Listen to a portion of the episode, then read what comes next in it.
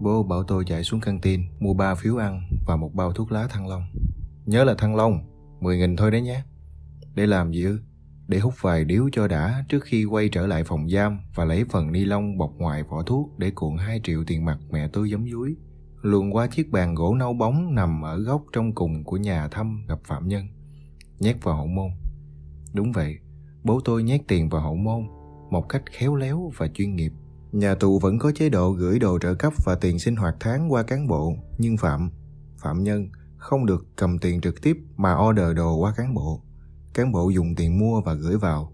Mỗi lần thăm gặp về đều phải lột sạch đồ để cán bộ kiểm tra xem có tuần hàng cấm vào trại không. Tuyệt chiêu nhét tiền vào hậu môn của bố tôi an toàn mang tiền vào suốt mấy năm liền. Bố tôi kể, tiền đưa 10 phần, qua cán bộ ai biết dùng được bao nhiêu phần, cắt phế hay không thì không chắc, nhưng có những món muốn mua được thì không thể thông qua cán bộ. Đấy là bố tôi kể với bạn tù ngồi bàn bên cạnh nhân lúc mẹ tôi làm thủ tục ký gửi thịt kho lẫn lạc rang, chứ nào dám ho he hốc hách nói trước mặt mẹ. Sau này lớn chút, lúc đó bố cũng sắp mãn hạn, mẹ cũng bỏ đi được 2-3 năm. Tôi mới ngộ ra, những thứ bố muốn mua mà không qua cán bộ là những thứ mẹ không muốn tồn tại trên đời, là những thứ khiến cả gia đình tôi mỗi tháng chỉ gặp nhau một lần tại nhà thăm thân của trại giam này. Những thứ mà mỗi lần nhắc đến, mẹ tôi như có ngàn vạn mũi dao đâm xuyên tim. Đâu vì người mình thương không giữ lời, đâu vì mẹ tôi luôn nghĩ những thứ đó đã phá hoại hạnh phúc của mẹ, tuổi xuân của mẹ và tuổi thơ của tôi. Còn vì sao là Thăng Long ư? Đơn giản vì Thăng Long thì rẻ, nghe đâu rẻ nhất trong những hãng thuốc lá mà bố biết và bố thì luôn bảo không có tiền. Hút thế này là đủ sướng lắm rồi. Cỡ nào giàu, bố mi phải thử xì gà phát cho biết mùi đời.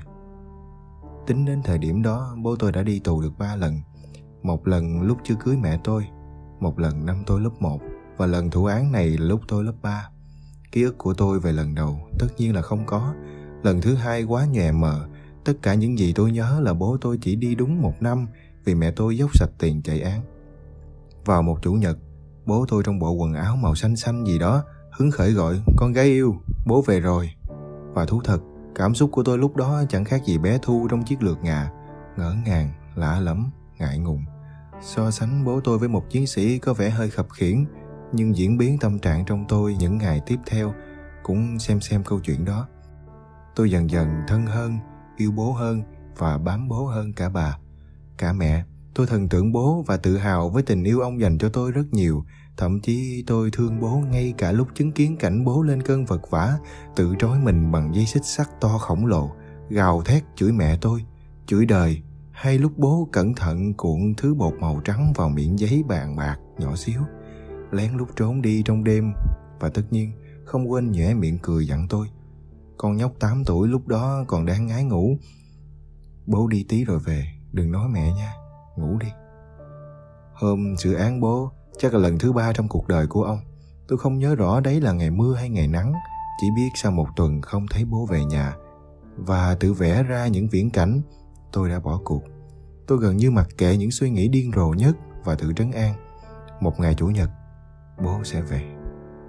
Nhưng hôm đó mẹ tôi thức tôi dậy rất sớm, sửa soạn quần áo và đi xuống thành phố. Lần đầu đến với thành phố của tôi là lần tôi ngồi trên chiếc ghế băng dài ngoài hành lang của một phiên tòa. Nức nở nghe tuyên án 9 năm tù dành cho người mà tôi thương nhất cuộc đời. Năm đó tôi đã 9 tuổi. Mẹ bảo tôi đã đủ lớn để biết sự thật này. Bà tôi bảo lần này không chạy nữa để bố tu chí và để cả nhà không phải nói dối tận 9 năm tôi nên tham gia phiên tòa đó. Tử Thu của lấy danh nghĩa người nhà là một đứa trẻ hiểu chuyện và tôi nghĩ năm tháng đó tôi cũng là một đứa trẻ hiểu chuyện như vậy. Tôi chỉ nức nở những lúc không có mẹ và ôm chầm lấy bà để bà được nức nở trong lòng tôi. Tôi cũng không oán trách, không giận dữ, không đau khổ trước mặt bất cứ ai trong gia đình.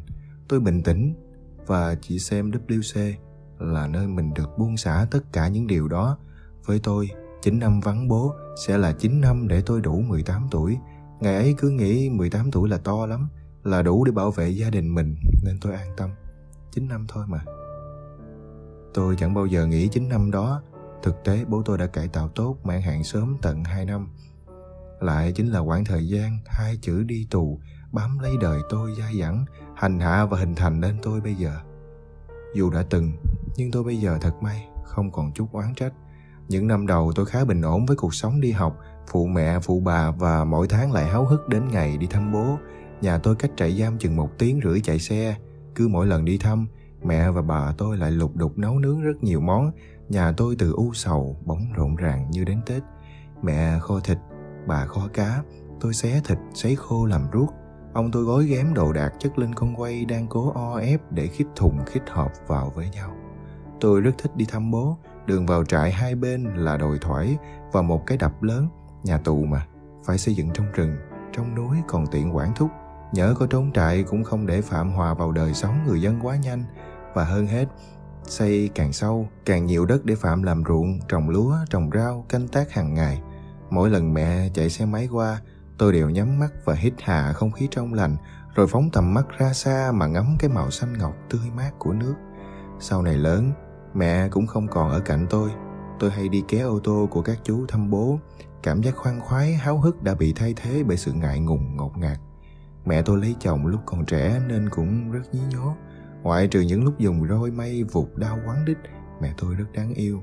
Lần nào đi thăm bố, đúng mùa hoa dẻ rừng, mẹ cũng dừng xe hái cho tôi một bịch to, thơm ngát. Chúng tôi cùng nhau ép sổ, sấy khô, hoặc dùng bón cho mảnh vườn con con phía trước nhà tươi tốt và thơm tho hơn. Những lần khác, đúng mùa lúa non đang khô sữa, mẹ cũng chẳng ngần ngại hái cho tôi đôi chút, hào hứng thích những hạt bé xíu để tôi được nếm vị của sữa gạo non ngọt ngậy. Thầy bố, mẹ luôn có cách khiến tôi mỉm cười. Dọc hai bên đường dẫn vào cổng chính trại là hàng xà cừ siêu to khổng lồ. Cây cao, vững chãi, vươn dài về phía mặt trời và tỏa bóng mát quanh năm. Chưa lúc nào mà tôi thôi cảm kích Trước đoạn đường ngắn có hương đồng đội, hương lúa hai bên và tiếng lá va vào nhau sạc sào êm ái đó, kể cả lúc không còn mẹ đi bên cạnh. Trước cổng trại tất nhiên sẽ là bốt canh và tên trại. Phía sau cổng nhìn từ trong ra là câu khẩu hiệu như muốn xin chào, hẹn không gặp lại. Không gì quý hơn độc lập, tự do. Mẹ tôi sẽ nộp chứng minh nhân dân và giấy khai sinh của tôi lên một chiếc rổ đặt trước bàn và nói với chú công an canh cổng Mẹ con em đến sớm, có ký gửi nha bác. Tất nhiên, việc thăm gặp luôn là first come first serve. Ai đến sau phải kẹp giấy tờ và để xuống dưới. Nhưng theo tất cả những gì tôi biết, chỉ cần kẹp thêm 50k hồng hào ấm áp, giấy tờ của mẹ con tôi ắt hẳn được lên hàng đầu. Kẹp thêm tờ 100k xanh rừng núi, thì dù đến muộn cỡ mấy, bố tôi cũng sẽ hiên ngang bước ra trong tốp đầu của đợt gặp. Giờ thăm gặp cố định là 8 giờ đến 12 giờ sáng và 13 giờ 30 đến 17 giờ. Nhưng phần vì sửa soạn, phần vì xa nhà, phần phải xếp hàng mẹ con tôi luôn phải có mặt từ lúc 6 giờ để nộp giấy tờ. Đến 7 giờ hơn mới đến, xác định sẽ gặp K2 hoặc đen đuổi hơn là về lịch đến chiều. Đến sớm hay bị về lịch đến chiều, chúng tôi cũng đều đi ăn cơm ở một quán phở do một cô Tisday của bác áo xanh nào đó mở ngoài trạm giam. Sau này mẹ tôi móc nói được, nhà tôi cậy nhờ cô đủ thứ, từ tăng thêm cân ký gửi đến thư từ với tần suất nhiều hơn. Bố tôi vì thế chắc cũng khá khẩm hơn trong trại. Những hôm chờ qua trưa, ăn xong, chúng tôi trải chiếu dưới gốc xà cừ ngồi chờ. Ở đó có rất nhiều nhà khác cũng đang rơm rã, có người trong bần hàng, gầy nhẵn, có nhà sang chảnh, đi xe ô to, ăn mặc lộng lẫy, Tôi cũng may mắn hồi bé múp míp đáng yêu nên hay được các cô chú cho bánh trái, nếm đặc sản đủ vùng từ đó. Trại giam bố tôi hầu hết là các phạm nhân nặng tội, không chung thân cũng phải cỡ chục năm. Có gia đình nọ ở Sơn La, chồng và buôn mai thúy, đi cả bố lẫn con.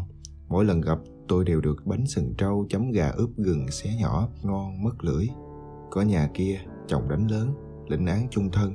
Bốn năm bà vợ thay nhau thăm nôm, bà nào cũng xinh tươi súng xính mỗi lần đi mua hộ kẹo cao su hay bao thuốc lá tôi đều được các cô các chị bo thêm cho chiếc kẹo mút bạc hà. Nên lúc nào thăm bố tôi cũng háo hức được gặp lại hai nhà nọ. Mỗi năm một lần cứ đến gần tết trại lại tổ chức đại hội gia đình phạm nhân dựng rạp thuê ca sĩ nghệ sĩ về diễn. Mẹ tôi tất nhiên là đại diện gia đình nhận giấy mời. Mẹ đi từ chiều hôm trước đến sáng hôm sau thì về. Có năm tôi đi theo, được cùng gói bánh chưng, được xem văn nghệ, được lon ton phái đi đăng ký qua đêm cho bố mẹ, còn tính chuyện có em bé. Tất nhiên, những lần đó đều thất bại và tôi vẫn hưởng đặc ân con một suốt nhiều năm. Ở trại giam hoặc trại bố tôi, nhà thăm gặp có bốn phòng nhỏ. Vợ chồng phạm nhân muốn kéo dài thời gian hàng huyên thì chọn qua trưa, muốn ái ân thì qua đêm. Đăng theo thủ tục kèm tờ hồng, tờ xanh tùy tâm tại quầy. Tôi chưa từng được qua đêm, nhưng đã vào phòng qua trưa được một vài lần.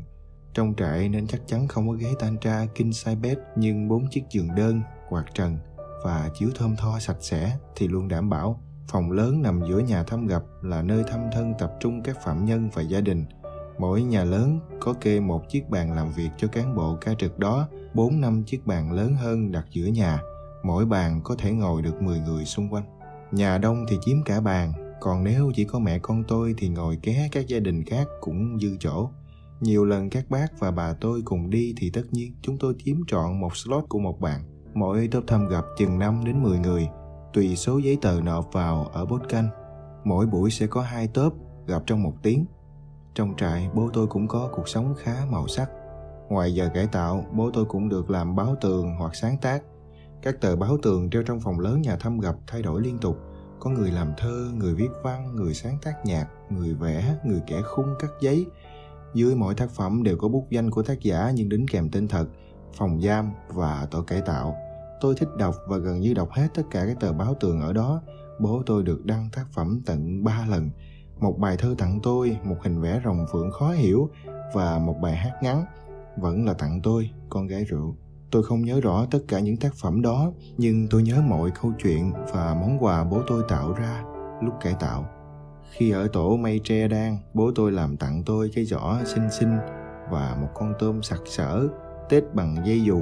Nghe bố bảo các sản phẩm đấy đem bán được và dùng làm ngân sách xung công cho trại. Hồi sang tổ làm mi, tóc giả, tôi cũng được bố tặng cho mấy bộ mi giả, điêu ơi là điêu. Mỗi tội hồi đấy bé, có biết dùng đâu, đem bọc lại, cất cẩn thận, trong hòm châu báu, xem như bảo vật.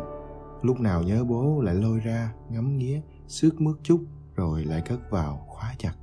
Những năm cuối, bố được làm đội trưởng đội trồng rau hay tổ trưởng nào đó bố còn dạy tôi cách để lên luống bón phân cho rau xanh tốt nói chung hai năm đầu tôi thấy chuyện bố đi tù thực ra cũng là một trải nghiệm thú vị có nhớ, có thương, có hụt hẫng, nhưng chung quy lại, tôi vẫn không hề cay đắng như cách mà bà tôi vẫn hay than trách, hay cách các cô hàng xóm vẫn thường chép miệng tiếc rẻ cho một gia đình. Nhưng thời điểm đó, nói không mặc cảm là nói dối. Tôi từ một đứa tự tin dần thu mình lại trước những lời dị nghị, sự hắt hủi của bọn trẻ hàng xóm hay sự quan tâm không cần thiết của các cô, các bác. Bản thân tôi bị bố mẹ cấm chơi cùng vì sợ tôi bị s còn tôi mỗi lúc theo mẹ đi chợ lại đón lấy những ánh mắt thương hại, những lời dặn dò cố học cho tốt, cố mà ngoan. Nhà mình không như nhà người, đừng học đòi đú đỡn rồi lớn lên lại cha nào con nấy. Giờ bình an với tất cả những điều đó rồi, nhưng tôi không thể phủ nhận con bé năm đó phải kìm nén đau khổ, giả lả cười trừ cho qua chuyện. Mỗi lần cai cú tôi lại lôi vở ly ra, xé trang giữa, viết kể cho bố và cất kỹ chờ ngày được gửi tôi viết cho bố rất nhiều, làm cả đồ thủ công gửi tặng, thư nào tôi cũng kết bằng câu, em yêu bố và nhớ bố nhiều nhất. Rồi mới gấp lại, liếm mép thư, dán chặt. Bà tôi thấy tôi hay viết, lúc nào cũng dặn, mi nhớ dặn bố tiêu vừa thôi, nhà này không phải cái máy in tiền, lo tu chí về mà nuôi con nuôi cái. Tôi không biết bà có ý gì, nhưng tôi luôn gật gật và chưa một lần ghi những dòng đó vào thư tôi chỉ viết những gì tôi thấy, tôi cảm nhận và hàng hà xa số những từ thương yêu, nhớ nhung. Hì hục đạp xe đạp lên bưu điện, dán tem và gửi cho bố. Sau này tôi nghe các chú cán bộ trại bố kể, thư nào của tôi các chú cũng đọc trước để kiểm duyệt. Riết rồi thấy thích mỗi lần nhận thư từ con bố tê. Vừa đọc, vừa vui, vừa ngưỡng mộ bố tôi. Nói yêu nhiều, có khi cũng là một sức mạnh, đủ để các chú công an ngưỡng mộ một phạm nhân nhỉ?